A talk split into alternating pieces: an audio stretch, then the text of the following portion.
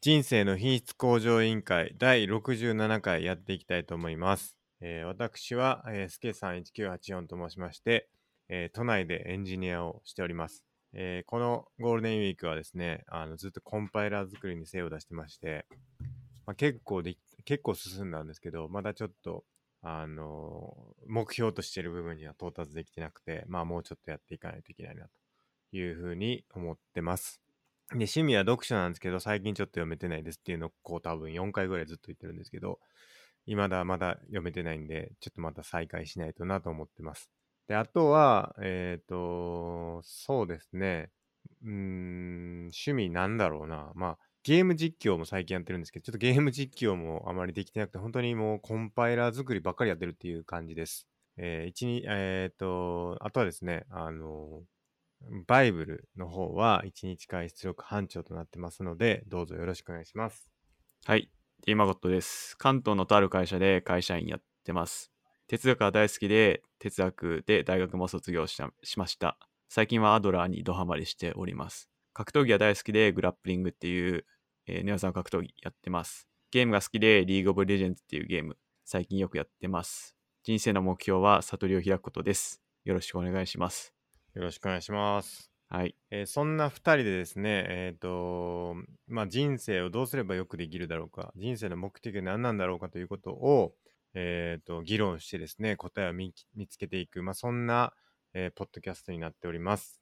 で、まあ、時にゲストの方をですね、お呼びしたりして、まあ、あの、専門家の意見をですね、あの、取り入れながらですね、あの、やっていってるっていうのが、えー僕らのポッドキャストです。で、えっ、と、ツイッターをやってまして、ツイッターのアカウントが、えー IQL2019 というあのアカウントでやってますので、まあ、そちらもよければあのフォローしていただければなと思います。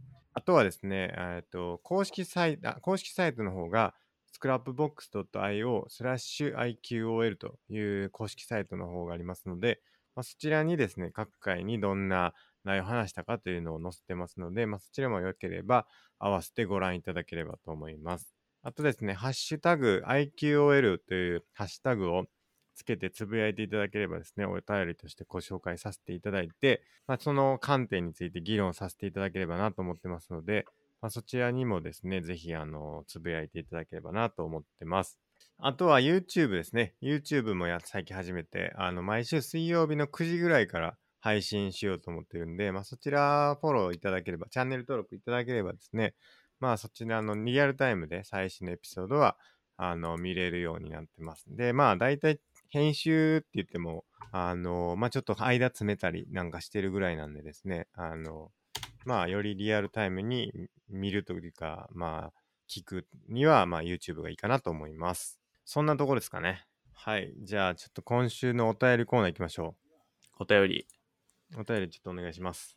はい、ちょっと前回の読みそびれたというか、拾い、拾い忘れたのがあったんで、はい。それ一ついきますか。か。お願いします。はい。人生のうちにやってみたら意外と楽しいかもなこと。えー嫌いな食べ物をあえて食べてみる。美味しく食べるように工夫すればなお良い。携帯電話を持たない。PC は OK。うんいつもより少し人に甘える。可愛さを添えて。とのことです。なるほど。ちょっと待ってください。それ見見たいな。ちょっと待ってみよう。えーっと、貼ってくれました。これちょっとこっちにも貼っちゃおうかな。嫌いな食べ物をね、あえて食べてみる。はい。なんででしたっけ孫さんの嫌いな食べ物って。僕、マヨネーズが嫌いです。マヨネーズか。マヨネーズ。それ初めて聞いたかもしれへんな。聞いたことあったかな前話しましたっけ嫌いな食べ物トーク。いや、したことがあるというか、なんか、確か僕が覚えてるのは、孫さんが虫を食べてみたいみたいな話をしてて、はいはい。で、僕は虫は絶対食べたくないっていう話をしたことがあるのは覚えてますけどね。はい。うんなん。か、スケさんはゲテモノ系は食べたくないっていうのは聞きましたね。そうですよね。絶対食べたくないです。だから、このあえて食べてみるの候補には、ちょっとゲテモノだけは入れてほしくないなっていうか、はい。まあ僕は入れないなとは思いますね。それも虫も美味しく食べれるように工夫すればいいかもしれないですよ。じゃあ美味しいとかじゃないと思うんですよね、虫 って。美味しい、美味しくないっていう話じゃなくて、食べないですよ。食べべない。るもんじゃないんですよね。食べ物じゃないから。なるほどはいうんなんかそれってなんかプラスチック食べてみましょうみたいなのと同じ概念なんかなと思いますけどね。でもその殻をぶち破ってみたらどうですかいやー、ちょっとそれは抵抗あるな。なんかこんにゃくとかすごい、なんかいろんなあの工程を経てようやくこんにゃくって食べてるじゃないですか。エビとかでも。はいはい。それのように人間ってこう食べ物をどんどん開拓していったと思うんで、うん。まあその開拓の一環だと思って食べればいけるかもしれないでですす。でも僕、上、動くものって嫌いなんですよね、基本 的に。まあ、動かんかったら食べれんかっていうと、それもちょっと違うんですけど、いやさすがに虫も踊り食いではないですよねやばいでしょ、それは。 さすがにこう揚げたりなんか焼いたまりずいすると思いますけどその動くって言ったら豚も牛も動いてますけどまあ、そうっすね。それ言っちゃえばもういし、おしまいです。それ言っちゃえば。 なんかね、エビとかももう嫌いなんですよ。前言ったと思うんですけど、へえなんかめちゃくちゃ新鮮なあの魚出すお店があって、家の近くに。エビが動いてたんですよね。無理くないですか刺身。エビいがや動いて全然頭切り落としてもらいま した。食べれないんで、さすがに。ちょっと新鮮かもしれへんけど、食べられへんからやめてくれって言って、はいはい無理でしたね。なんかイカの踊り食いみたいなのあるじゃないですかイそカのも嫌やな。その場でさばいてみたいな、うん。やめてほしい。へえ動いてるもの食べるってなんかすごいっすよ。すごい ほなんていうか現代人のやることじゃないと思うんですよね。うなるほどそうっ すか、うーん、そんな気がしますけどね。うん、なんかエビだっけなシャコだっけな結構ゴキブリはいに生物的にあだ扱いみたいなやばい、やめて、ほんまに アウトっすよ。これ視聴者減るんで。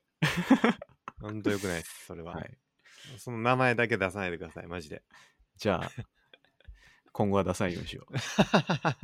それ略称で呼びえ、全然、あれですか大丈夫ですか孫さんは。何がですそれか言うとや、やつは。やつ、やつは。やつそ、いや、大丈夫ではないですね。なんかまあ、北海道とか東北の人、前も話した気するけど、ですけど、はい。全然抵抗ないっていうのは聞いたことありますね。あー僕、多少ありますけどね。ああ。それは東京来てからっすかあ、そうですね。は初めて見たのは。ああ、なるほど、なるほど。何これみたいな感じで、ツンツンみたいな感じって聞きましたけどね。いや、でもびっくりしましたね。最初見たときは。やばいっすよ、あんなのいたら。うなん、か、ちょっと話変わりますけど、YouTube に、なんかうん下水の詰まりを、なんか直すみたいなうわ動画があちょっとやっめて、て。怖い怖い怖い怖い怖い怖で、なんか、やっぱりやつが出てくるんですよ、たまに。 いうわーやで、それをなんやばかいそのもう、業者の人は慣れてるから、ーはいはい。あのもうおもちゃのようにこう扱ってて、あそれを見たらなんか怖くないのかなって思いましたね。うわー怖い。え、そういうのって動画消されないんですか消されてなかったですね、それは。なんか規制かかってもおかしくないと思うんですけどね。うん、なんか別にグロテスクに見せようっていうのが趣旨じゃなもんくではないて、んですかこの下水の詰まりを取る様子をなんか見せるみたいな。結構楽らしいんですよ。怖い怖い怖い。なんかこう、詰まりが取れてうまく流れるようなう、まあ、爽快感みたあいれですか。な。まあ池の水抜いてみた的なそうやですつねです。かはい。なんかそれがメインだと思うんで、ああいう動画、ああいう動画とかコンテンツとかはね、結構人気っすもんね。なんだかんだ言って。そうですね。うん、楽しいは楽しいですよね。なんか、ききれ汚いものをきれいにするっていうか、なんかこう、なんか人間のこう、根源に訴えかけるんじゃないかなっていう気がしますけどね。人の。あーなんかその詰まりが取れるみたいな。そうそうそそうですう。ね。なんか、こ苔になんか覆われた石をこう、きれいにし磨くとか、はいはい。なんか例えばそういうのとか、うん。なんかそういうのってなんか楽しいっすよね。なんか。はい。前に言ったと思いますけどアルバイトやってて一日のはい。あの噴水の掃除するアルバイトの話しましたっけしてないです。してないでしたっけなんかしたことあった初めて聞きましたんですけど本当ですか初めてまであす、ね。僕日雇いのアルバイトをめっちゃしててっていう話しましたっけあ、それは聞きました。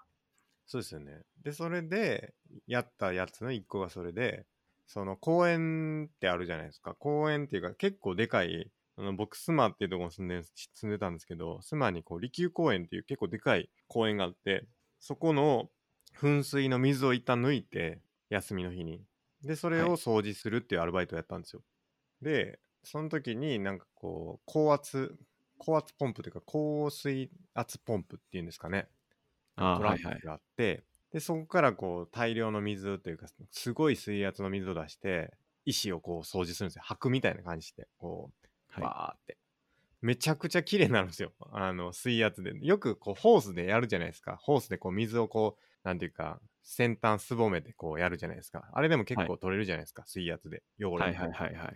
あれのもっとすごい版というか、なんで、はいなんか普通に、絶対手出すなよって言われて、はい。手消えるからっていうぐらいの、すごほ、いうあの、水圧でほう掃除するんですよ。したらめちゃくちゃ綺麗になるんですよね。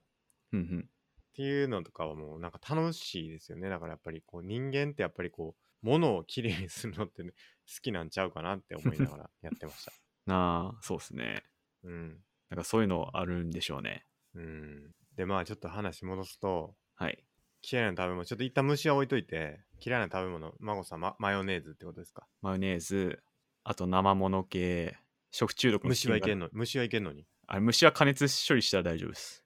ああ、生もなのんかだはい。結構話してるかもしれないですけど、生肉とか生牡蠣とか、すごい食中毒、前話したかもしれないけど、僕、鶏肉でカンピロバクターで高熱になったことがあって、はいはいはいはい。それ以来そういうのは怖いっすね。生、ま生もの系は。味が嫌いっていうなんか食中毒になりそうで怖いみたいな。ああ、なるほどね。はい。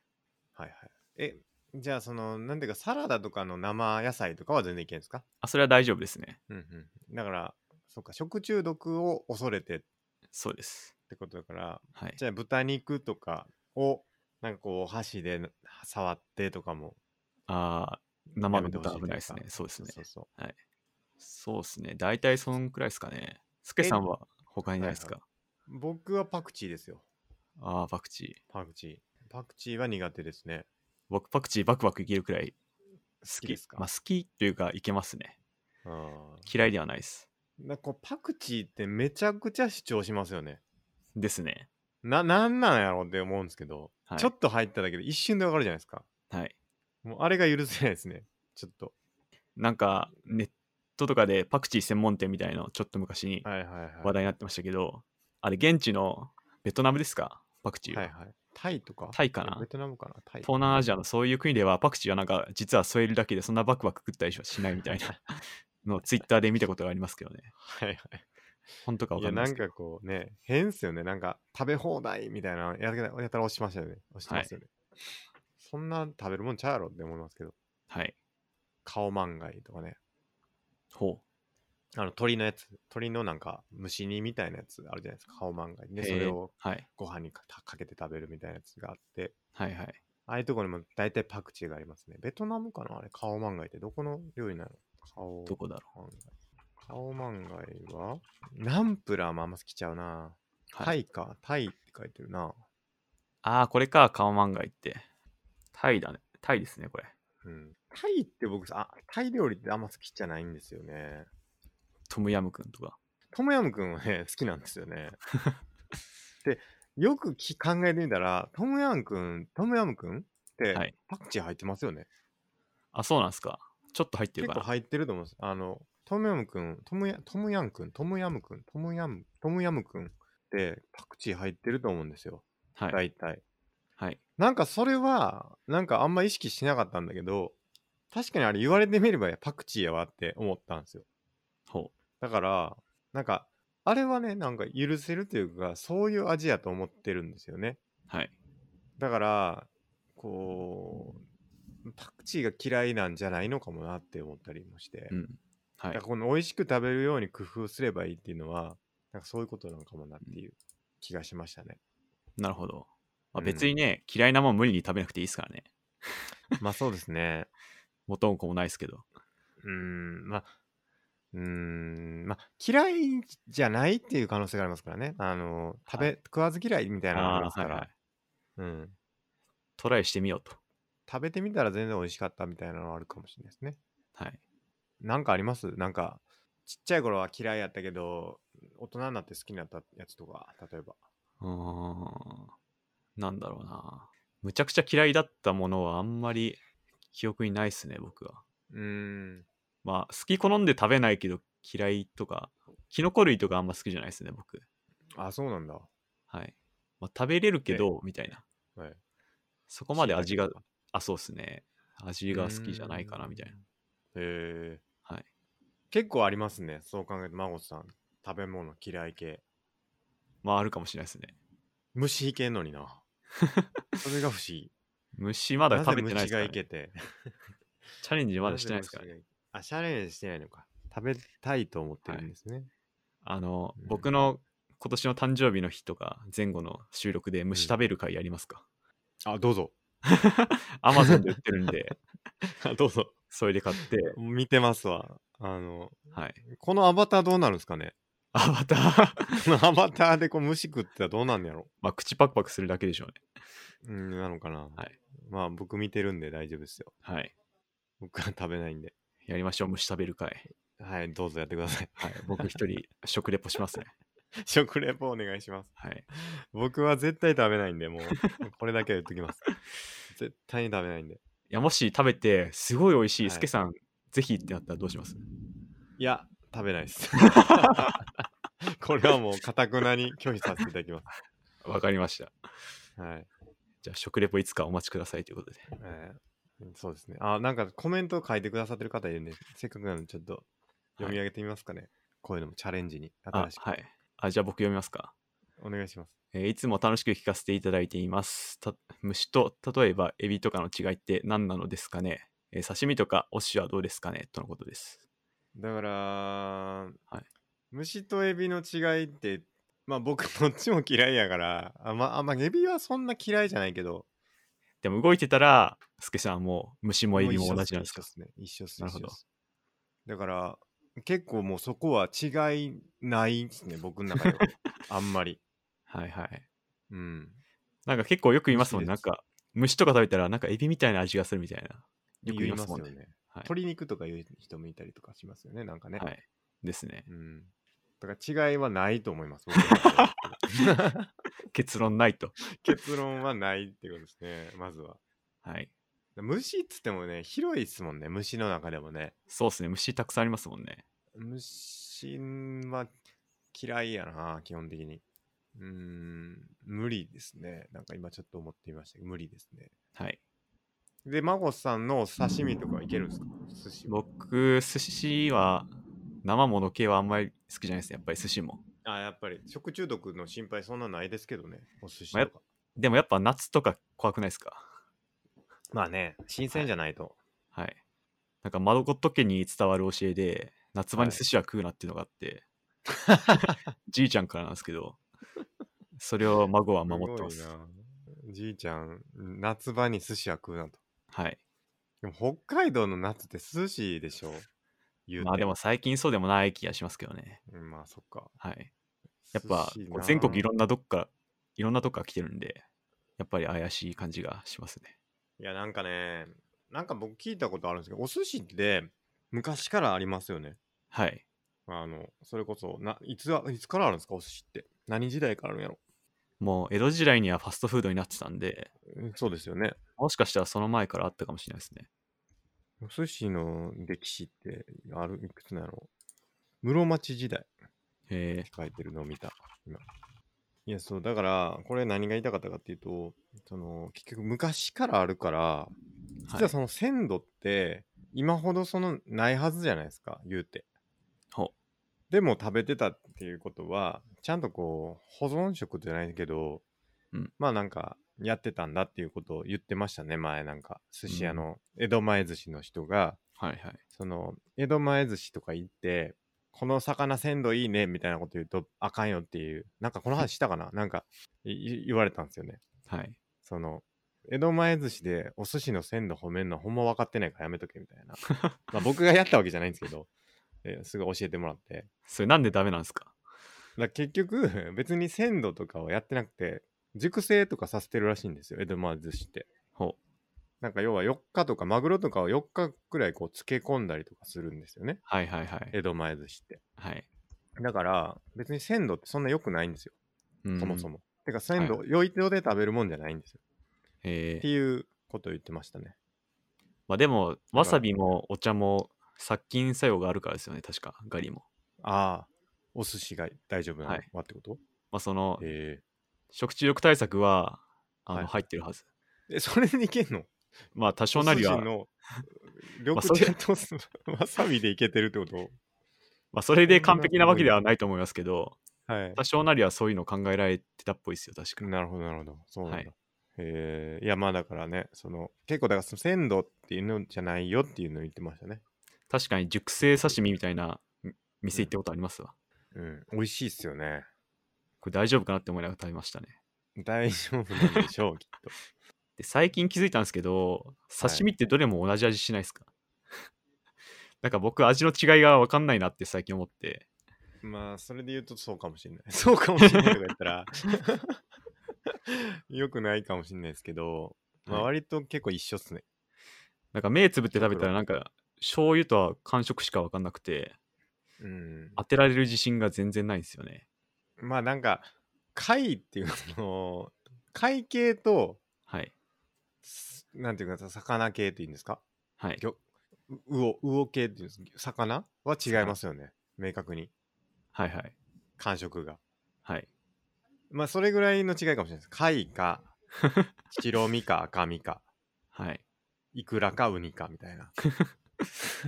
だからなんだろ 素う、人マグロにはの分かって刺る 身とタイの刺身を食べても、正直多分目つぶってたら分かんないなっていう気がしますね、僕。ああ、どうだろう。マグロとタイぐらいはわかるかもしれんな。わかりますかタイの中でも、そのなんか、白身系って結構似てるのあるじゃないですか。タイですと、ね。はい。なんか、なんですか、サワラとか、はい。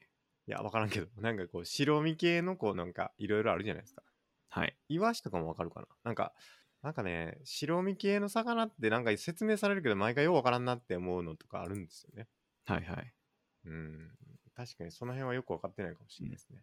まあででもすよそういうのちゃんとわかるようにはなりたいなとは思うんですよね、昔から。うん。お肉の種類とかも、はい。ワインとかもそうですけど。ワイン。すけさん、ワインの嫌違い、ね自信ありますよくテレビでやってるじゃないですか。いや、無理っす、無理っす、無理っす。全然無理わっすからかないです。えーうん、だから僕嫌いなものをあえて食べてみるんじゃなくてこう好きなものをもっと深く知るっていうのはやりたいですけどねうんうんなかなかね大体同じっていうので僕もやってるから はい。なんかもったいないなとは思いますけどねなるほど。せっかくうん食べるんやったらはい。じゃあ次行きましょうか次、えー、っと、携帯電話は持たない。PC は OK。 PCOK なんだな これちょっと理由が知りたいけどななんで PC は OK で携帯電話はダメなんだっていうのうはん気になりますけどね、はい。まあでも、いわゆるデジタルデトックスですよね。うん。だとしたら PC もダメですよね。 PC もなしだと。うん。はいただ PC と携帯ってほぼ一緒っすよ。今の時代。特にう。んはい。うん。だから、これもう、でもね、これね、この話、僕ちょっと後ろに書いてます。カメッチの部屋っていうのがあって、はい。カメッチの部屋って知ってますああ、なんかスケさんがちょっとちょろっと DMM の会長でしたっけ、そうそうそう。亀山さんって B- DMM の会長が、ラジオみたいなのやってるんですよ。はあ、いな。んか切れた、切れた、切れてないか、大丈夫か。やってて、その、ちょっと見て、見てるんですよ。ニュースピックスかなんかで、なんかはいラジオみたいなのやってて、なんかいろんはなゲスト呼んで、いや話すんですけど、はい。その話す、あのーゲストが、その、だからこれ2回目か1回目やったか忘れましたけど、のゲストが、はいなんかこう、亀山会長にコンサルしてもらって、はい。とにかく1ヶ月休めみたいなことを言われたみたいな話をしてて、はい。で何も持つなっていうその携帯も持たずにその、はいとにかく一人で1ヶ月ずっと過ごせみたいなこと言われてやったみたいな話をしてて、はい。その人がなんかやっぱ携帯を持たないっていうのは結構大事だみたいなことをうん言ってて、はい。僕らも言ってますよねなんかちょいちょいそういう話ってデジタルデコデトデトックスですかデトックスああ、そうですね。まあ自分に向き合いみたいな。そうそうそうそうだから、は結局受け身的に受け身になっちゃってて携帯からのこう受信に気に気を取られたりとかはい。こう、ついつい、なんかこう、ブラウジングしてしまって、ネットサーフィンしてしまったりとか、なんかはい携帯を手元にあると、なんか、もう手癖みたいに携帯見てしまうみたいなのがあるじゃないですか。はい。いやそういうのを離れてやっていくのって僕もいいなと思ってるんですけど、はい。その人が言ってたのでいいなと思ったのは、なんか結構、その、考える時間が作れるっていうのは、まあ僕らも言ってたと思うんですけど、そういうはい、何もない状態で時間を過ごすのは考えるのにいいって言ってたんですけど、はい。別に考えようとしなくても、うん実は裏側で考えてるんだみたいなこと言っててはいはいはい。な多分そのありますよねなんかこうあえてこう考えようとしなくても勝手に考えちゃうみたいな時間が結構増えるっていうのを言ってて、あそれ前話した拡散した思考と集中した思考の話に似てるかもしれないですね。なんか一つの物事に集中して考える時じゃなくて、なんか結構ぼーっとして散歩してる時とかにうんうんうんアイデアが浮かんでくるのは、一つのことに集中しないで脳内のいろんなものが脳内でつながるから考えが浮かぶみたいなっはいはいはいていう話に似てるかなって思いましそうですよねいやそれそうだと思うんですよねた。はい。なんかこうねあえて考えようとしなくても浮かんでくるみたいなのってまあ実は考えてますよねそうっすね。うん。まあ、瞑想とかも僕なんかそれに近くなっちゃってるんですよ。本当は多分集中して何も考えようとせせないといけないし、ちゃんとこうメタ認知してというか、自分を見つめて、今こうだって言って、今の瞬間に集中しないといけないんだけど、気づいたらなんかいろんなこと考えちゃってるみたいなのがあるんで、なんかそれが結構近いかなって思うんですよね。瞑想とかも。だから、まあなんかこういう携帯持たないとかめちゃくちゃいいなと思います。そうっすね。あの、ビパッサナー瞑想も携帯禁止なんでしたっけだと思いますよ。はい。でしょうね。うん、あとは、まあ、最近僕散歩してるんですけど、まあ、多分皆さんコロナであんま外出れないけどちゃん散歩ぐらいはしてると思うんですけどはい。 30分から1時間ぐらい散歩してるんですけどはい。時々時々3日に1回ぐらいかはいその時は携帯を見ないっていうルールをつけてますね、いいっすね。うん、携帯見ずにずーっとこう散歩するとすごくいいですよはい。やってますか真帆さん散歩してますか散歩してないですね。なんか、近くに買い物行くくらいですね、せいぜい。あはい。ーないんすかその散歩できる場所とかは近くにうん。そもそも散歩ってどういうルートが望ましいんですかああ考えたことなかったけど特になんかそこら辺の道歩くなら全然できますけど、ははいなんかこう公園があって緑が豊かでとかはいなんかはいいろいろ、なんだろう、はいはい。希望点があれば合わないかなと思いましたけど、合わない。なんだろう、適してないみたいな。ああ。はい。まあ、まあ、コースはあった方がいいんかもしれないですね。なんか、はい。僕の場合は川が近くにあるから、はい。その川沿いをずーっと歩いて一周するみたいな。川沿いを一周ぐるーっと一周して、だいたいそれが4キロぐらいなんですよ。一周。はい。だから4キロを歩きながら、こう、川見て、はい。なんかサッカーしてる人を見たりとか、野球してる人を見たりとかしながら、うん。あのゆっくり歩くっていう感じですけどね。それはどんくらいかかるんですかそれで30分から1時間ぐらいですかね。えー、うん、ちょうどいいっすね。もしかし気て持、ちいいし。関東みたいに毎日同じスケジュールでやってやってます。いやー、やってないです。あの、それは、まあ、あの、思いついたというか、気が向いたときにはい移動してます、移動してます。あ、そろそろ行こう、みたいはいはい。な。うん。まあ、それは結構いいんじゃないかな。なるほど。散歩か、してないな。散歩ってやっぱり、前も言いましたけど、天才たちはみんな散歩してんすよ ね。なるほど。そう。散歩はやっぱ大事なんやなっていうのをすごく気づかされるんですよね。やっぱり。はい。はい。多分それがさっき言ってた、あのー発散思考だったりとかはい。につながるんじゃないかな。うーん。僕もするか。うん。集中も大事ですけどね。なんはかい、。ちょっと疲れたなーって時に散歩したらいいんじゃないかなと思いますけど。そうですね。花粉の季節携も帯終見ずに。わってるし、うん。いいかも。で、次行きますか。はい。えー、いつ、はい。どうぞ。いつもより少し人に甘える。可愛さを添えて。はい。うんどういうことかなどういうことかなってか分かるんですけ ど。意味は分かるんですけど。はいどう、どう、ちょっとやってみてもらっていいですかいや、ちょっと僕もわかんない です。僕は甘えずに生きてるんで。甘 え、甘えずに生きてきてるんですそかう。強く生きてるんで。人、え、人に甘えないっていうのはポはリい。シーとしてあるんですか、あ、そうです。そうです、そうでどす。それはなぜですかえー、私はニーチェの超人を目指してるんで。え、そういうことでしたっけ甘え、ちょっと甘えるの定義が、甘え甘えるの定義は僕もちょっとよくわかんないですね。るのはあー甘えるって何なんだろそうですね。甘えるってなんだろう弱みを見せるとかじゃないですからね別にう。うん。頼る頼る。頼るって結構大事ですけどね、あ頼るはよくやりますね。仕事ででもこれやってお願いみたいな。うまんあ、それが甘えてるかっていうと、またなんかちょっと違う感じはしますけどね。まあ確かに頼ると甘えるはまた違いますねはい。甘えるはい。まあ甘えるって言いますよねでもねはい。甘えんなって甘え んな。甘えてんじゃね言えい。ますよね。甘えてんじゃねえ。それなんか、甘えですねみたいな文脈で使いますよね。使いがちですよね。まあでもその甘えが全部同じ意味かって言われるとちょっとまた自信がないですけど。うーん、なんか甘えも結構いろんな幅広い。はい。で LOL とかでもよく言ってんじゃないですか、誠さんは。ああ、格ゲー LOL でありますね。甘えを狩るみたいな。そうですよね。甘えたプレイをするとやられるんですよね。そうです。うん。具体的に言うと、ちょっと危険だけど、まあ大丈夫でしょみたいなことをやると、そこに敵がやってきて倒されるみたいな。それを油、断あ、そうですね。はい。みたいな。それを甘え、甘えプレイとか言いますね。はいはいはい。はい油断か。油断、油断しないってことは大事なのかもしれないですね、でもね。 そうですね。油断しないのは大事かもしれないですけど、そういう意味なんですかね、これは。確かになんかちょっとこう言われると話変わってきてるから。はい。 油断をする、してみる。 油断してみる。人、ひ 人甘えるって何なんやろうな難しい。可愛さを添えながら甘えてみる。はい。まあ、なるほどな。甘える。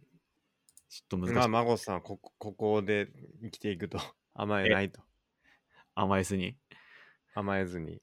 そうです。僕はもう強く生きていきますかいや、自分に甘いとかも言いますよね。ら。ああ、自分に甘いはよくう言いまん。すねうん。だからそれも甘えの一つだと思うんですよね。ですね。でも甘えると自分に自分に甘いはまた違うんじゃないですか。まあ、ちょっと違うか。はい。甘えてんじゃないですか、自分に対して。自分に、 うん。なるほど、可愛さを添えてうん。難しいな。なんかでもそれって、なんかこう、許してほしいみたいな考はい。え方なんかな、うん甘えるって。そのだから、自覚なしの甘えってあるんかなって思ったんですよ ね。気づいて甘えてましたみたいな、はい、ってことあるんですか ね。気づいたら甘えてました。うんうん。はこの、なんかこのね、お便りの人も、い。甘えるって言ってるんですよ。はい。だからつまり自覚してるんですよ。はい。よーし、甘えるぞみたいなはい。ことなんですよね。はい。それ自覚してますよね。ですね。自覚しないで甘えるってことはあるんだろうか。うんだから、僕が言いたいのは、ストイックって言われたんですけど、ちょっと前に、あの、オンライン飲み会やった時に、はい。僕がストイックだと言われたんですけど、はい。ストイックな人が甘えてるっていうのはあんま聞かないかもしれ ない。なるほど。うん。はい。自分に甘えてるっていうのは、それはもう許せないはずなんですよね、う本ん当。はね。はい。これはかなり近いんですよ。あの、いつものアドラーの話と。はい。前向いて、今を必死に生きてたら、はい。甘えるなんてことは出てこないはずなんですよね。うん。甘える、まあ、そのストイックですよね。セネカですよね。ストア派ですよね。やっぱ己の鍛錬みたいに通じてくるんですよね、多分。やっぱそうなるとなんだろうな。アドラー的なところにも多少通じてくる気がしますね。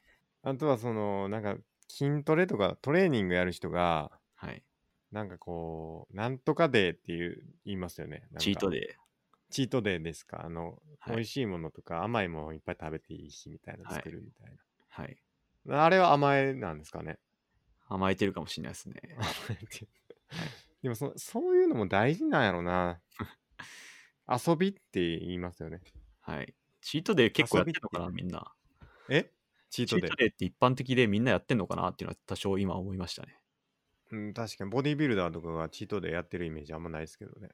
はい。なんか、グラップリングで超強いニック・ロドリゲスっていう選手がいて、はい。その人がせ世界大世界大会で優勝、、はいや優勝じゃないか、その試合後のパーティーでアルコールを飲まなくて、うん。毎日の継続が大事だっつって、アルコールは取らなかったらしいですね。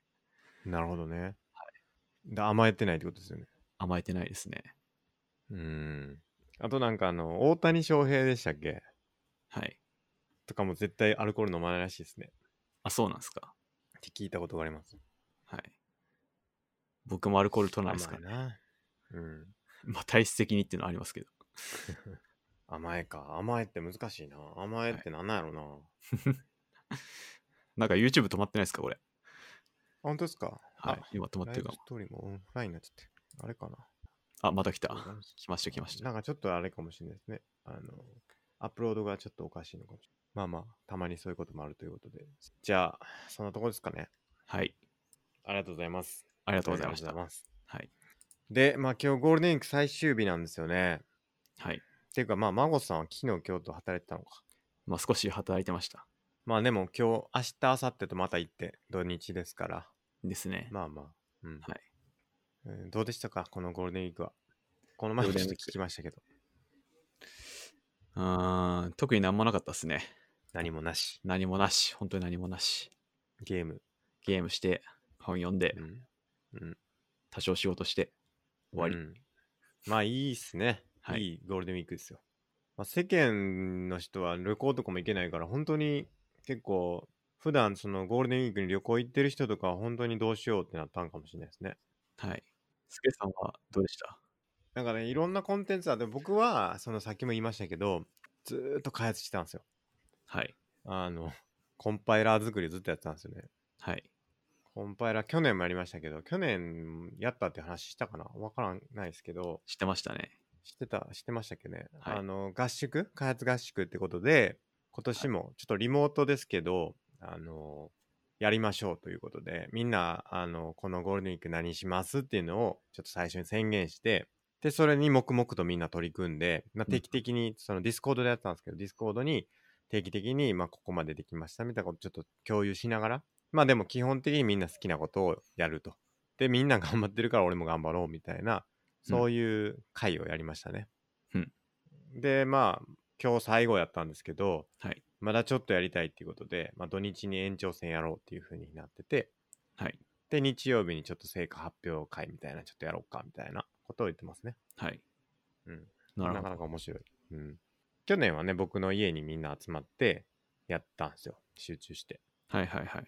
でも今年はちょっと集まれないんで、まあリモートで、オンラインで、あの、やりましょうってことで、はい。まあ別にそれやったら普段からやれよって話なんですけどふん、 まあなんか、まあ長い休みやからちょっと普段できないことやろうみたいな、そんな感じでしたけどね。はい。 Day 1、Day 2、Day 3みたいなの書いてって、何やったみたいなの書いてってね。まあみんなやってるからなんか俺も頑張ろうっていうのはありますよね、実際。そうですね。あありますね。み型というか。進捗はどうだったんですかどんくらい行ったんですか僕の方はね、結構進捗はしましたね。えっと、構造体去年作って、構造体っていうのが C にあるんですけど、まあ、まこさんもちょっと C やったって言ってたからわかると思うんですけど、はい。構造体っていうのがあって、はい。それを実装できたのと、はい。あとは、まあ、いくつかのメソッドというか命令というか、あの、まあ、トークンっていうんですかね、まあ、を、まあ、実装したのぐらいなんですけど、はい。最後2日ぐらいは、あの、あの、なんていうんですかね。そのコンパイラーって何かわかりますはい。わかります。わかりますその C 言語って言われる言葉で書いたものをいろいろ翻訳して翻訳して機械の上で動くようにするってことですよね。そうです、そうです。あの、その C 言語っていうのは結構人間にわかりやすい形で書かれてるんですよね。はい。その命令とかが。で、はいそれを、まあ、あの、アセンブリーって言われる、もっとの、本当にき基礎の基礎というか、かなりこう命令セットっていうものが少ないもの。だから C 言語とかだと結構いろんな表現ができるんですよね。うんその、もし何とかだったらこうするみたいなんとか、あとはこれがこうなってる間はずっとやるとか、なんかこういろんなこう命令群が、まあ、C 言語の場合はこう結構いろいろな書けるんですよね。高水準な言語っていうか、まあそういうふうに言われてるんですけど、うんまあいろんなのがあるんですけど、それが、それを翻訳して、そのもうちょっとローな、あの、本当に、あの、足し算をするとか、掛け算をするとか、まあなんかそれぐらいの命令しかないような言語に翻訳するのが、コンパイラーのやってることで、で、それのアセンブリーっていうのを、まあ読めるんですよ。人間まだ読めるんですけど、それをさらにアセンブラーが、アセンブルするって言うんですけど、アセンブルすると、そのマシン語っていう、その言われる、まあ本当に0、1とかが並んでるようなイメージですけど、っはい。ていうものになって、それがコンピューターとして動くようになるみたいな流れなんですけど、はい。まあそれの、えっと、何でしたっけ、そのコンパイラーを作ってて、そのコンパイラー作ってたんですけど、で、コンパイラーが、まああるんですよね、すでに、あの世の中には。だから、はい。な何らかの C 言語のプログラムを書くと、そのすでにあるものをそのコンパイラを使ってコンパイルすることができるんだけれどそのそれを僕のコンパイラーが別の言語を別の言語というか C 言語をコンパイルできるようにするみたいなものを書いてるんですけど、うん最終日に最終日とか前の日にやってたのはそのテストコードって呼ばれるものがあってちゃんとそのコンパイルできてるかどうかをチェックするためのコードをあの書いてたんですねもともとはい。それ自体を実行するのは全然違う環境で実行してるで僕のコンパイラーを通してできてるかどうかをチェックするっていうのを変えてたんですけど、はいそれを、まあ、なんか別のあの形で書き直すだから僕のコンパイラーでコンパイルできるものとしてそれを書き直してうん。で僕のコンパイラーでそれをコンパイルした結果がちゃんと動くかどうかを検証するみたいなある意味ちょっとなんか自己なんていうんですかね自己言及的な感じなんですけどはい。あの、ちゃんとコンパイラが動いていることを確認するコードを自分のやつでコンパイルするみたいなことをやったんですよね。はい。で、それを、まあ、それを全部やる。だから自分のコンパイラを書いてる言語っていうのは、その、今僕がコンパイラを書いてるのは、別のコンパイラでコンパイルしてるんですよ。わかりますか意味。なんとなくわかります。 あの、その、すでにコンパイラっていうのは存在するから、はい。僕が今書いてるやつは、そのすでにあるやつでコンパイルしてるんですよね。はい。なんですけど、僕が書いたコンパイラー完成したら、そのコンパイラーのその実行コードで僕の書いたやつをコンパイルできるようになるはずなんですよね。それが、まあ、コンパイラーを作るってことなんで。で、それが完璧にできるようになることをセルフホストって言うんですけど、うんまあ、それを目指して頑張ってたんですけど、まあ、それにちょっと近いんですけど、まあ、全部僕のプログラム全部をコンパイルすることはできないんだけれども、テストコードだけならばコンパイルできるかもなっていうのをやってたのがこの最終日。だから要は、ちょっとした命令群はもうだいぶ実装できてきたんで、そのはい実装されてるその命令群だけでちょっと動くコードを書いてみようっていうのをやってたんですけど、うんまあそれがバグるバグると。はもうい。ひたすらバグりまくってて、はい。まあ適当に実装してたわけではないんですけど、まあ、なんはか結構いろんなところバグって、まあそれと格闘してたっていうのがこの、えー週末でしたね。いや大変でした、本当に。え、完成はしそうなんですか、結局。いやー、まだまだちょっと先長まいでだすまだ。 なるほどい。や、そうなんですよ。でもね、あの、ちょっとこの前も言ったかもしれないですけど、その C のコンパイラーを書こうって言ってる、その人がいて、まあ僕はその人の書いた本を読みながら実装してたりとか、その人が書いたコードを見ながら実装してて、自分が全部考えてか実装っていうのはかなり難しいんで、はい。まあ基本的には写経っていう か、写経。まあ、人の行動を、まはあい、なんか、なんていうか、なぞりながらやってるんですけど、まあ、その人が講座をやってて、はい。 YouTube の。はい。毎週火曜日に、その、オンライン講座やってて、まあ、質問を受け付けてくれたりとか、なんかちょっと難しい概念を説明してくれたりとか、まあ、そういうのをやってくださっていて、はい。まあ、そこのコミュニティが300人ぐらいいるんですけど、まはあいそ。の300人ぐらいが全員やってるかは怪しいですけど、はいまあ、結構3 10%とか20%ぐらいの人は多分実際そのコンパイラーを作っててでその人たちとこう話しながらあの、疑問とか聞いたりとかしてうんややれるのはすごい楽しいなって思いますね。うんうんいいっすね、一緒にで世きる。の中に、ええなんですか一緒にできる人がいるっていいっすね。そうなんですよね。世の中にそんなコンパイラーを書いてる人っていないんですよ。はい。やっぱり。もうあるし。あるし。でガスひねったら火つくのにわざわざ火起こしてご飯炊きましょうって人が、まあ、どれぐらいいるかって話なんですよねはいはいはいはい。言ってみればだからそのいあんまいないんですけど、うんまあやいますとはい。言うんでねどうやったら火つけれるんですかみたいななんか火こしても全然なんか何も起きないんですけどみたいな質問とかをはい。 まあお互いしながらいやもうちょっとなんか摩擦が足りひんのちゃうかとかなんかはい。煙出てきましたかとかい や煙は出てないですみたいな多分そういう会話に近いと思うんですけどはい。まあなんかそういう話をしながら一緒にやれるっていうのはなかなか良ういんなうんというのが、このゴールデンウィークでしたね。はいはい。素晴らしい。まあそれをやってて、ちょっと本とか読めてないんですよね。本。なんか、毎日少しでも読むようにしたらいいんじゃないですか。1ペー言っジでてもいまいしたよね。そうはいそうそう。まこさん言ってんなと思って、僕もそれを昨日かな、今日か思いわせ思い出して、はい。毎日ちょっとでも読もうって思いました。うん。なんか数学とかって毎日やるのが大事大事って、中学校の頃言われたんですよ。中高の頃。へえ。まあ、それはそうなん本です当かだと思ってるんですけど、はいはい。やっぱしばらくやってないとなんか感覚が忘れちゃって、うあの、どんどん落ちちていくみたいな。て、はいなんはいかはいピアノも毎日弾かないと落ちるみたいな有名な話があって、うん。それとまあ同じように考えて、一う日ん少しでも読むようにはしてますね。はいはい。はい。いや、そうなんです。毎日ちょっとずつやるってめっちゃ大事なんですよね。はい。うん。この話は多分何度もしてるような気しますけど。英会話も英会話。 僕180回来ました、とうとすごい。う。英会話。はい。結構ですね。くだって180回で毎日30分ずつなんで90時間ぐらいやってるんですよね。英語のはい会話するの。なんかなかなかこう、そこまで到達するのって難しいんですよ、やっぱり。はい。っていうのをね、毎日ちょっとずつやるっていうのはやっぱすごいなって思いますよ。うん。いつかスケさんの英語をお披露目会やりたいっ すね。やりたいなぁ全然しょぼいっすよ、ちなみに。しょぼい。し ょぼいもし相当ょぼいもしょぼい。やったのに、全然ですね。全然。うん全然。まだまだ。300回やったら、なんか変わってくるって言ってたんで、僕はい300回目指して頑張ってるんですけど、今なるほど。年末には行ってるはずですね、300回。はい。なるほど。うん。この6月くらいに200回達成かな、多分。うん。なんで、ちょっと頑張っていかないといけないですけど、まあそういう感じで、ちょっとずつ、毎日、毎日10分とかでも結構な量になるんですよね。瞑想の10分とかもそうですし、そういう時間をね、積み上げていくといいですね、本当に。それ中学校で言われました、僕も。なんあ、か本当、ですか数学時間少しでもいいから勉強して、それ積み上げたら、1年でとんでもない時間になるから、毎はい日はいはい数学時間でも勉強しろみたいに言われましたね。なんかあったな、そういうの。はい。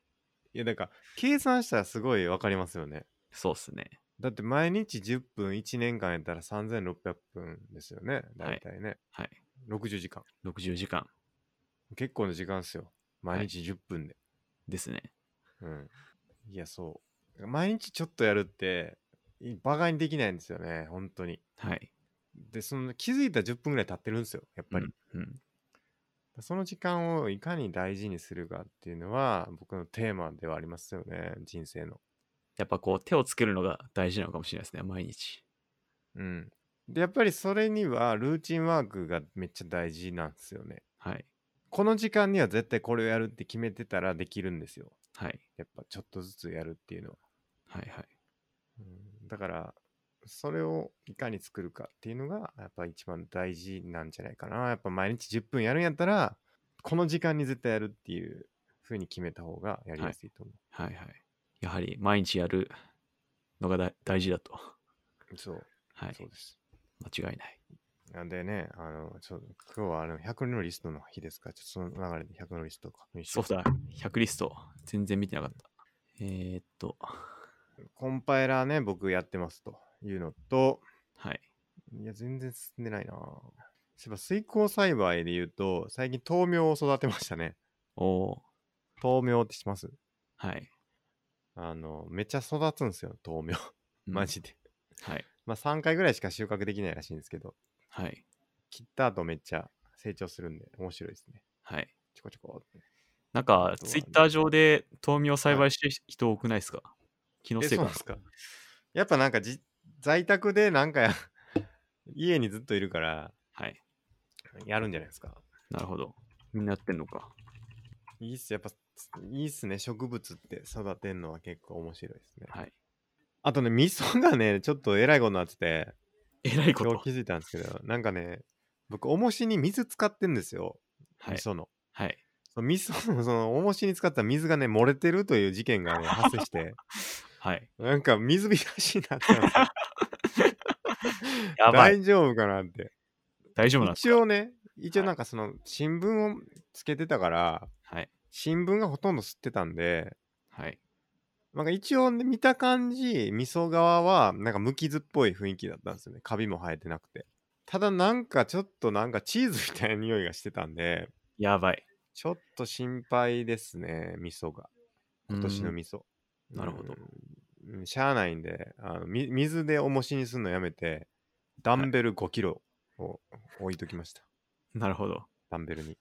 えで、ちょっと水を追い出してね、あのはいはいそれで重みで、重しで、ちょっと水をちょっと下からちゃんと追い出して、ちゃんと育ってくれよっていう気持ちでいっぱいです、今は。ー、なるほど。うん、ちょっと怖いな。収穫が怖い。今から。もう味噌の力を信じるしかないですね。味噌の力信じるしかない。めちゃくちゃ大量に作りましたからね、今 年。いやー、怖いなー。なそういうのるほど。がありましたと。あとは、まあ、コンパイラー作りね、今一番注力してますから、これをちょっとやっていこうっていうのと、はい。ぐらいかな。あとは全然進めてないような気がしますね。はい。全然進められてない気がする。うん。完全にコンパイラーフォーカスになってん な。まあ、ビズメイツぐらいかな。ビズメイツは結構やってるのと、ニューセラーもやってるのと、3体も読めてないし、リングフィットアドベンチャーも結構やってますよ。60回やりましたね。全国まだっすか まだですね、だいぶ来ましたけど、なるほど。リングフィットアドベンチャーは結構やってます。毎日やってます。はいはい。マジで。いいっすね。うん。毎日ね、あの、プロテインも飲んでね、あのー結構引き締まってきましたね、だいぶ。変わりました。うん、なんかちょっとずつ引き締まってきた感じはあります。なるほど。ぐらいかな。まあ、特に変わらずって感じか、その後は。はい。それ以外は。はい。孫さんどうですかえーっと、ポッドキャストの中で65番で YouTube ライブを、あの、ポッドキャストの延長上でやるっつうのがあって、はいはいはい。それ、これ気づいたらもうとっくにやってたなと思ったんで、確かに、確かに確かに。今チェックを入れましたね。いやー、やりましたね。はいあとは、85番ノートはちまちま最近書いてますね。ああ、確かに僕あれ好きですね。はい。あのー振り返りっていうんですかね。そなうんですか、ね。僕らが話した内容をもう一回整理して孫さん書くってやつは、はい。僕は気に入ってます。結構前の過去エピソードの目次を最近作ってて、はいはい、ありがとうございます。はい。それでなんかいいなとか思ったのがあったんで、まあそれを元に書いたりとかしてますはいね。はいはい。発見になりますね。そうですね。えー、あとなんか67番で過去エピソード20分目次を書くっあていうーのがあはって、いはい。今5か6くらいまで来てるんで、来てますね。ちょっとずつやってますと。あとは、83番、クオラの質問100個答えるっていうのがあって、最近、クオラちょいちょいまた再開してやああ、いいですね。ってるんで、100回いけたらいいな、みたいな。いいですね。はい進捗してますね。まあ、ほんの少しずつやってますね。あと、LOL200 試合ランクやるっていうのがあって、最近ちょいちょいやってね、今どんくらいいったかな。100くらいいってるかもな。おお、すごいな。今見てみると、えー、73試合でした。おお、来はいてますね。そんくらいですかね。うんうんうん。はい。以上です。 OK です。じゃあ、えーっと、今日のテーマいこうかな。あ、そうそう。あの、一個だけね、共有したかったのがあって、はい。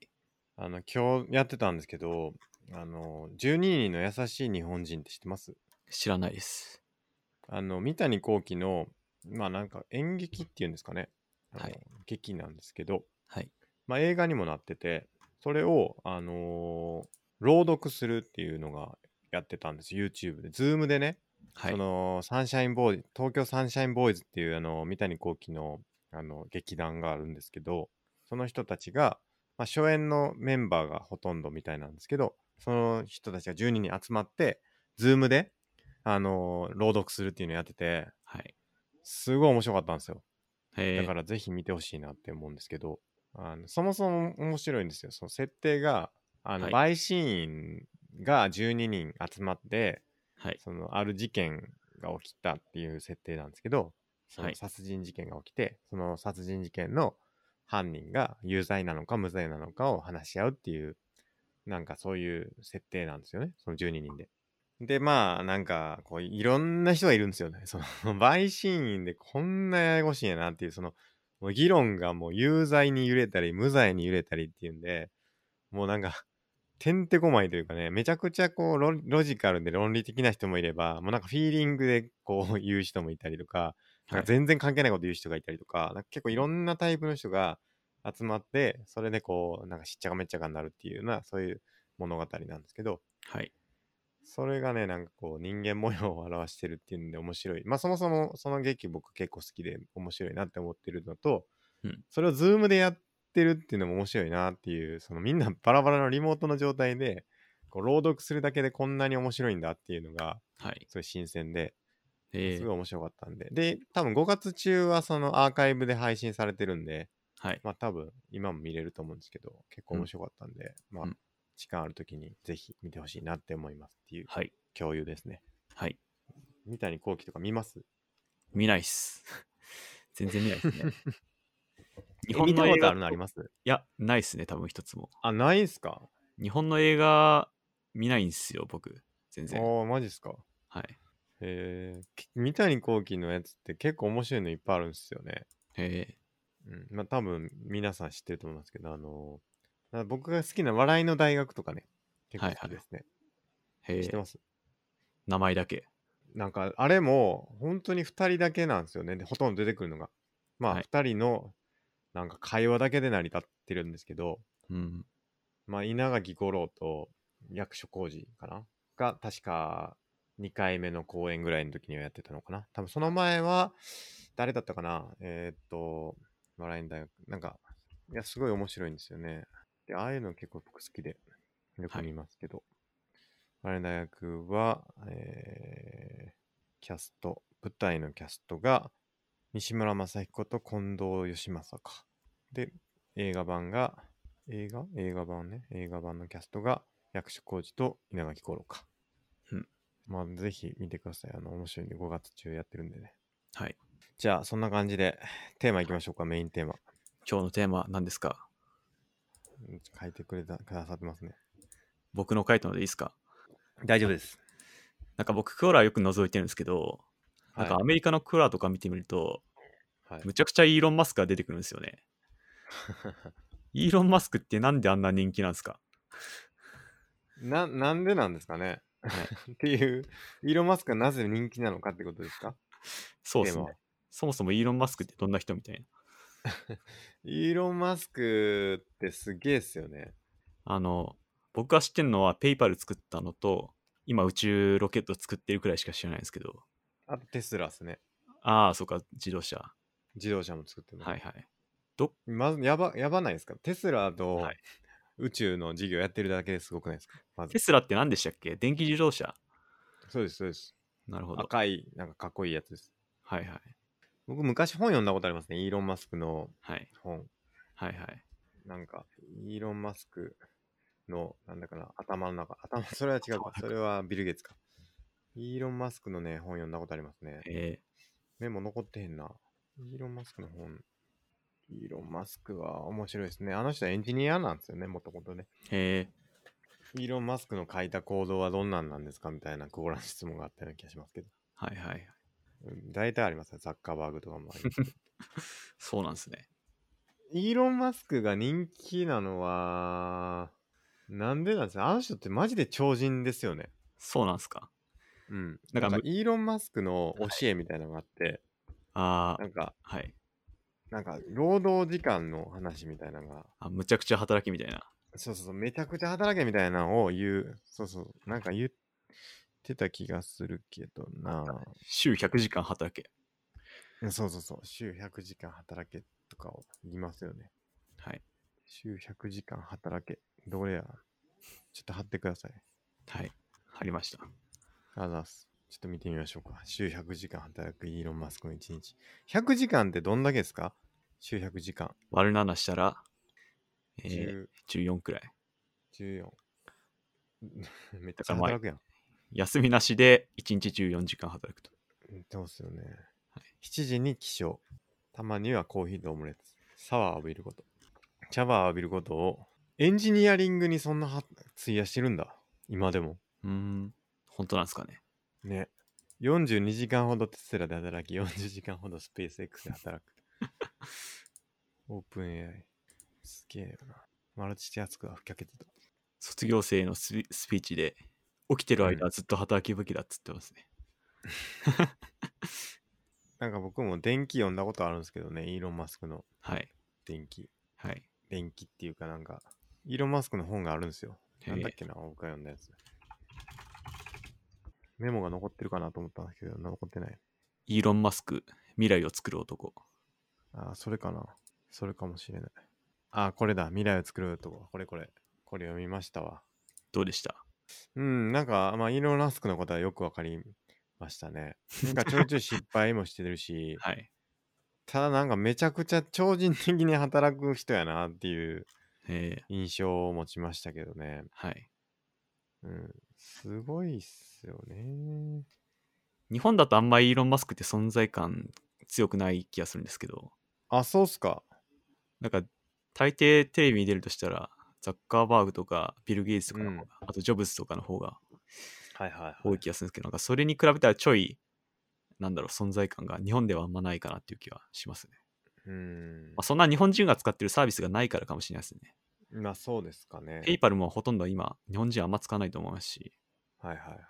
テスラとかもそら、買ってる人いないと思いますし、あのースペース X の中継とかを見る人は多いですけどね、日本で。あーぼ僕の周りだけかもしれないですけど。たまにやってますね。ロケットの打ち上げをもうなんかめちゃくちゃ興奮ししがちに見てる人はいますよ、僕の周りで。はいはいだからでっかいことやるからなんじゃないですか、やっぱり。うんなんかロケット飛ばそうって普通思わないですよね。そうっすね。うん。とか、なんか、あとトンネル掘ってますよね。そうなんす か。知それらなはいですかイーロン・マスクトンネル掘ってたはずですよ。ええイーロン・マスクトンネル。なんかをこう、つなぐトンネルみたいなのを掘ってんすよ。地下トンネルみたいな。本当だ。ボーリングカンパニーっつってね。はい。この、どこを通らすのやろロサンゼルス郊外。ロサンゼルス郊外。何をしてるんですかね。はい。だからこういうなんかこう、なんていうんですか、突飛なことを結構やるうんのがすごいっすよね。で、最近コーラで見たのが、はい。なんか結構、イーロン・マスクはクレイジーな人で、うん。ツイートして株価下げたり、うんあの、ポッドキャストでマリファナ吸って株価下げた り、はいはいはい。結構なん、なんだろう、突飛でもないことをよくやるみたいな。うんうん。うん。でまあ、もしかしたら、それもイーロン・マスクの計算のうちなのかみたいなことをはいはいはい話してましたね。あとなんか確か、あのーイーロン・マスクは、あの、シンギュラリティをめちゃくちゃ恐れてるんですよね、確か。へえ、なんか確かそんなことを見た気がしますけど。ほう。あの、マリファナ吸ったポッドキャスター、ジョー・ローガンっていう、あの、アメリカでは有名なポッドキャスターで、うんうんうん。それと、UFC とか格闘技のなんかレポーターみたいなのもやってて、はいはい。格闘技界では馴染みが深い人なんですよね。へえ。はい。で、そこにイーロン・マスクが出て。イーロン・マスクが出てきて、マリファナマリフ吸っァて株価下げたと。合法は合法なんですか確か、カリフォルニアだったと思うんで、はいはい。多分合法だと思うんですけど、多分わかんないですね。なんか感覚としてお酒飲むみたいな感覚はい。なんですよね、多分ね。そんで、その後、イーロン・マスクがアルコールだってドラッグだろみたいなこと言ったとか言わないとか。はいはいはい。はい。まあなんかあ依存性が低いんですよね、アルコールよりね。そう言われてますねタイマーでしたっけ。うんはいだマリかファナらそんなでしょみたいなこと言う人いますよね。はい。あと、テスラそね、の。石投げてガラス割ったりとかね。そんなんありましたっけあの、車のお披露目会の時に、うんこれ絶対割れないガラスなんすよ、つって、ガラスに石石投げたらバリンって割れて、割れちゃう。バズったっていう。それももしかしたらわざとなのかもみたいな はいはい。話がありました。あとはあれがありましたね。なんかイーロン・マスクといえば、あの、タイかどっかのはい。雨季に入って、はい。なんか中学生かなんかが閉じ込められたってあったはいはいですかはいはい動物の中にはいはい。ありあのましたね時にイーロン・マスクが派遣しましたよね。なんかダイバーかなんかを。ああ、そうですね。そしたらなんかうん文句言われて、うるせえっつってそうそうそう、炎上したっていうのを見ましたね。 そうそうそう。なんかそうですね、ダイバーを、うんペドだやろう、ペドやろうとか言って。そう、それで喧嘩して炎上したっていう。うん。まあなんかイーロン・マスクならなんかやってくれるんじゃないかみたいな、はい。きあの期待感があるんじゃないですか、アメリカの人にはより。はいはい。うん。なんか、僕のイメージは完全にあれですよ。あのー誰だっけアイアンマンのトニー・スターク。トニー・スタークみたいなイメージですけどね。ああ、はい、イーロン・マスクって。なるほど。エンジニアやし、はい。。うん、なんかこう、いつかこう、ああいうのになるんじゃないかなっていう感じに見えますけどねえーイーロン・マスクがモデルなんじゃないですか、トニー・スタック。いや、時代的にありえないですね、それ。アイアンマンもっともっと前からいますからね。 あ、そうっすか。はい映画アイアンマンのモデル、イーロン・マスクって書いてますよ、でも。マジっすかほら、アイアンマンのモデルになったイーロン・マスクって書いてますよ。そうなのか。本当だ。漫画はもっと前からいますけどね、アイアンマンの。はいはい。まあ、映画版なんじゃないですか。ああ、映画演じる上でみたいなね。うん、似てるもんな、やっぱり。 やってること似てる気しますよ。なるほど。うん、太陽エネルギーの発電装置を開発する会社、テスラ・モーターズ、スペース X、はい。一人で全部手掛ける。スティーブ・ジョブズをしのぐイノベーター。イーロン・マスクの決断力。はいはい。スタンフォード大学を2日で辞める。 すげえな。なんか結構こう、炎上も含め話題が多いのもまた人気な理由かもしれないですね。はいはいはい。そんなまあ、炎上して貧困法制ではないと思うんで、はいはい。なんかそれでも、も、ね、話題が多い。はい。ペイパルマフィアね。なんすかそれ。ペイパルマフィアって言われてるんですよ。あ、そうなんですか。そのペイパルってあの上場して、はい。そのペイパルのメンバーがそのお金をいっぱい持ってて、はい。で、そのメンバーがいろんな会社をまた作ってて、そのお金を、資金力を元に。はいはい。で、その人たちが結構有名みたいな。ペイパルマフィアって誰がいるんやろうん。今見てペイパルマフィアの知らない人ばっかりだった。ピーター・ティール、イーロン・マスク、ピーター・ティール。ピーター・ティールはいろんな会社を上場し、え投資してると。うん。シャド・ハーリー、YouTube 創設者の一人、ゲルプね。リード・ホフマンはリリンクトインか。なるほど。なるほど。うん。イーロン・マスク嫌いなんですかちなみに、マゴスさんは。いや、僕、ノー感想です。そんなよく知らない んで。嫌いでも好きでもないです。なぜなぜそんなに人気なのかっていうところに興味興味があるってことですか、はい。うんクオーラ見てたら、本当イーロン・マスクはイーロン・マスクかって出てきて、うんなんか日本の温度感と違うなって思ったんですよね。マジですか。はいだ、誰、ああ、そっか。な、例えばどういう話題出てくるんですかえーイーロン・マスクはクレイジーですかっていう質問があったりとか、ああとなんか、アインシュタインとかニュートンと比べてどうですかみたいなあ、はいはいはい。質問とかあったりとか、なんかそういうのがいろいろありましたね。うーん。ちょっと読んでみたらいいんじゃないですかイーロン・マスクの本。そうですね、読んでみますか。うん。イーロン・マスクみたいになりたいかって言われるとちょっとどうかな。どうですかスケさん起きてる間、働いて、週100時間、どうですか やばくないですか ?100 時間は。はい。 14時間でしょ。そうっすね。まあでも意外にいけるんかもなと思ったりもしますね。でもきついのは、うん。あの、休みがないことじゃないですかね。まあまあ確かに。はい。脳休みで。休み、休みとは何なのかということなんですけどね。はい。助さん的にこうなんか情熱を捧げて起きてる間ずっと仕事できるような仕事であれば、うんやぶさかではないですか。うんな気がしますけどね。えうん。ー、なるほど。僕別に休みの日やからって言って特別に何かするってあんまないんですよね。うん。まあ仕事がないっていうのと仕事をしてるっていうのは違うかもしれないな。全然明確に。はいはい。でも仕事、なんか休みの日やから休もうっていうのは、まあなんか最近ちょっとなくなってきたかもしれないですね。えうん。なんか休みの日やから時間あるし、なんかやろうっていう方が強いかな。ー、うん。うん、でもそれが、教会がなくなったら別に休みの日だろうが平日だろうが同じことをやってるってことになるんかなって思うんで、うん。うん、だから、休みがないから大変っていう感覚がそもそもないんじゃないかなって感じがしますけどうんね。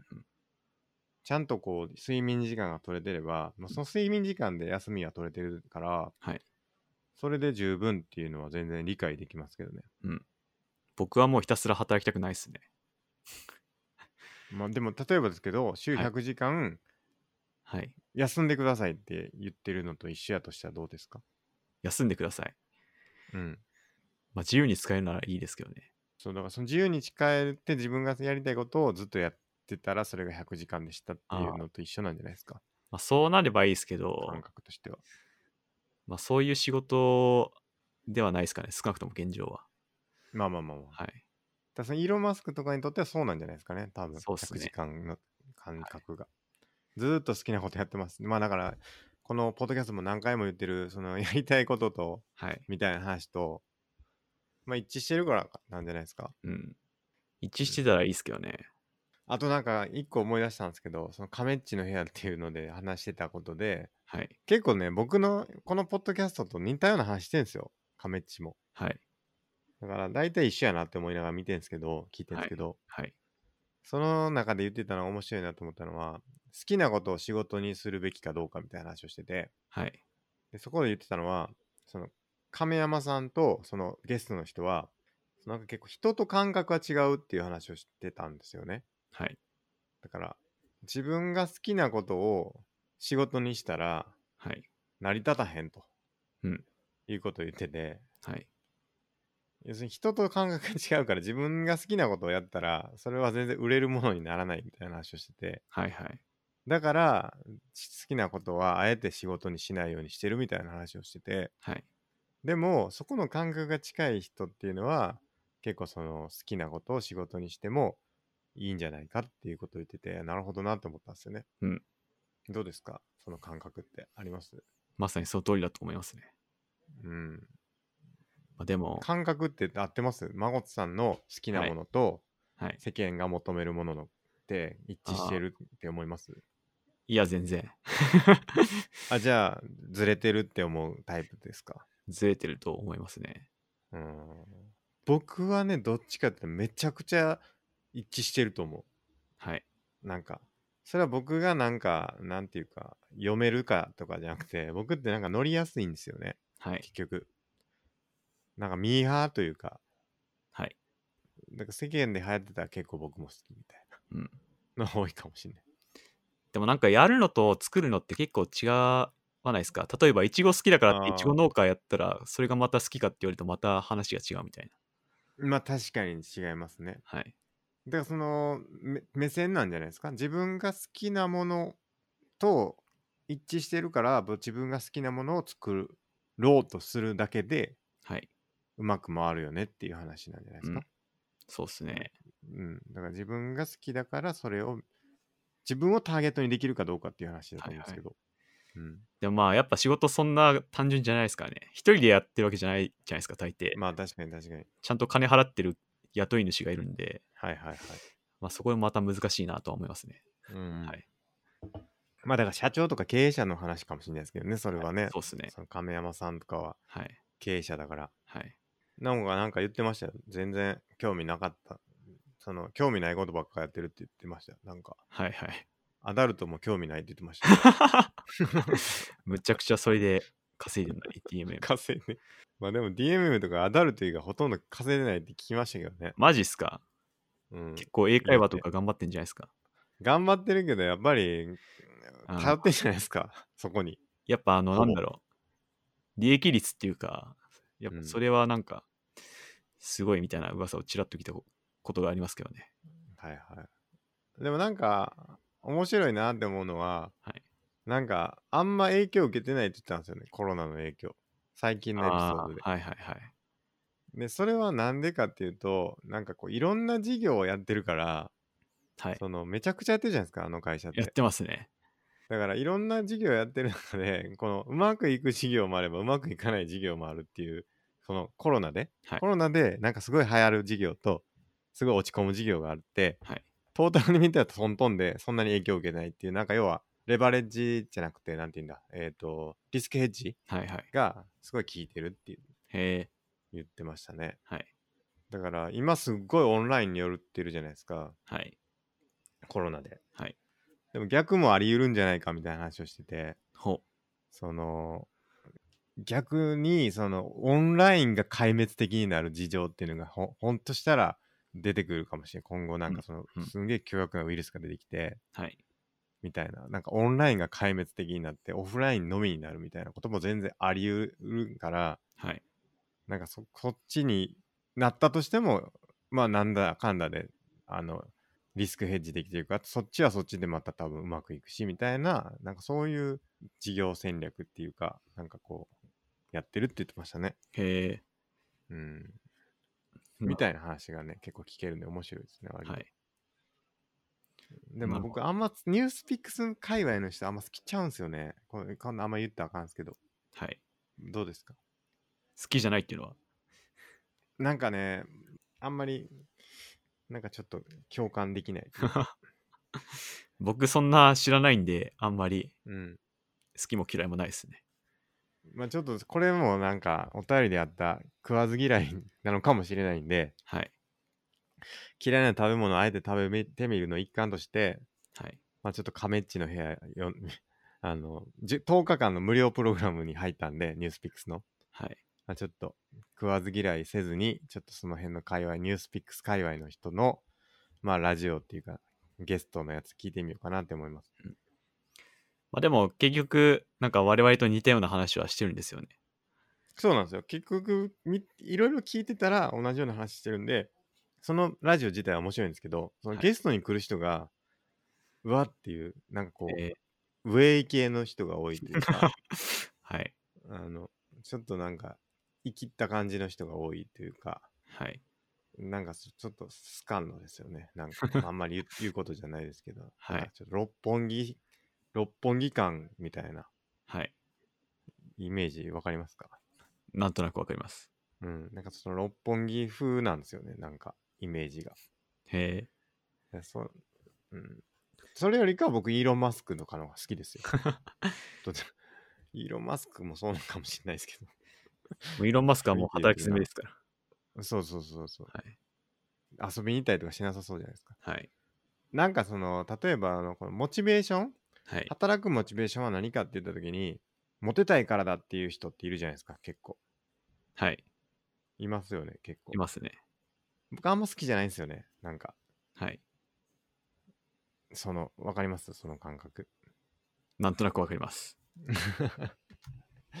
なんかそういう人いるんじゃないですかでなんかこう私は正直に言ってますよみたいなその嘘も減ったくれもない私の素の自分はモテたいからこういうことをやってるんだっていうことをはい。誇らしげに言う人がいるんですけど、はい、やなんかそれってほんまにみんなそうやでみたいな感じで言ってるけどそんなことないでしょっていうなんかわかりますかうんなんとなく。こう要はすごい高尚なことを言ってるビジョンを言ってる人もいるけどもいや私はそんな高尚なことはなくてもっと下水理由でやってるんですよっていうこうちょっとこう寄ってくるというか、はい寄ってくる感覚みたいなんで言ってるんだけどいや俺それ寄れてないでみたいなそういう感じなんですね。ほう いや俺にはそれ寄れてないからっていう感じなんですよね。はい。わかりますかなんとなくわかります。まあちょっとあの悪口みたい ななんでやめときますけど。 いやなんかその昔は悪かったとかと一緒なんですよ、僕の感覚。なんかその昔悪かった話する人いるじゃないですか、はい。たまに。はい。僕、あんま好きじゃないというか、やめてほしいんですよね、どっちかっていうと。武勇伝。 武勇伝の一つなのかもしれないですけ ど、昔は俺も悪かったんだぜみたいな人っているんですけど、ちょっと僕は友達になれないなって感じなんですよね。なるほど。うん、タイプが違うというか、はい。どうですかうん。まあ今もそんなノリだったらきついですけどね。なんか昔の我だったのをまあなんだろう。誇らしげに喋ってんなら。うん誇らしげにじゃなくてもはい。昔悪かったって言う必要あるっていうなるほど。誇らしげじゃなかったとしてそれ言う必要あるかなっていうのはあるんですよね昔話は NG と。昔話はいいんですけどはい。昔悪かった話はいらないかななるほど思います僕ははい。昔良かった話を聞いたことないですね昔いい人やったんすよっていうのはあんま聞いたことないですねどういうことですかそれ昔は今はダメな人ですか。昔はいや昔は俺もいいやつやったんやって言わないですよねということは今はダメってことですかなりますよねはい。昔悪かったっていう人はいるじゃないですかはい。昔はいいやつやったっていう人いないですよね。なんでなんでしょうね。 なんでですかね。まあでも、よく捕まった人がこんなことをする人だとは思いませんでしたみたいなことを、はいはいはい。それとはまた違いますか。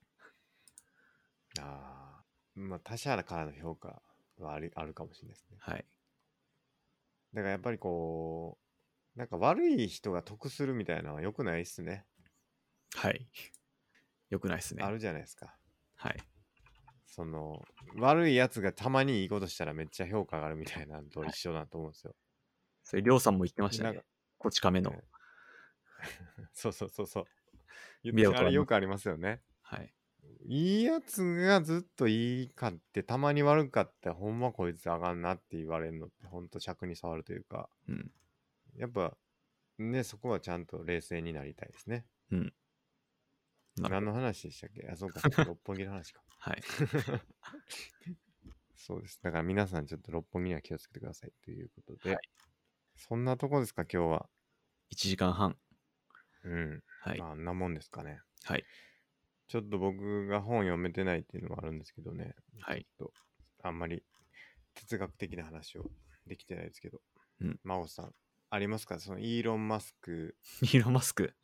イーロン・マスクと解きましてはい。ソクラテスなんなんて言うんでしたっけそれ謎解きってどうどういうんでしたっ何々とかけまして、何々けかけましてとかく。イーロン・マスクとかけましてソクラテスと解く ちょっとやってみてもらっていいですか 最後に難しいな。謎解きっていうんですかあ、わかった。イーロン・マスクとかけまして、ソクラテスと解く。その心そのは、世間でダメと思われてることでも、自分を信じて道を行ってるでしょなるほどう。はい。どちらもどちらも。どうっすか。確かにな確か週にそ週う100時間とかありえないじゃないですか、一般的には。はいはいまあでも、その道を行くイーロン・マスクみたいな。ソクラテスはイーロン・マスクってことですか まあすごい大雑把に言えば、そうですね。イーロン・マスクはソクラテスであると。まあちょっと語弊がだいぶありますけど、そうと言えるかなみた いな。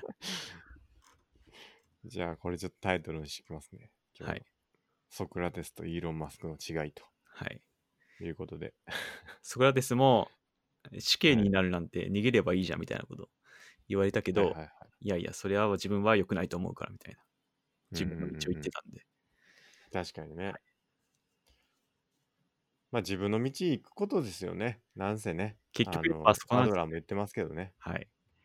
うん、そこらがやっぱかっこいいんですよね。はい。イーロン・マスクもね。はい。僕はイーロン・マスク支持します。はい。 なるほど。ねえ。っていうことだけお伝えして、はい。今日のとこは以上ではい終。わりたいと思います。はい。では、えー本日もありがとうございました。ありがとうございました。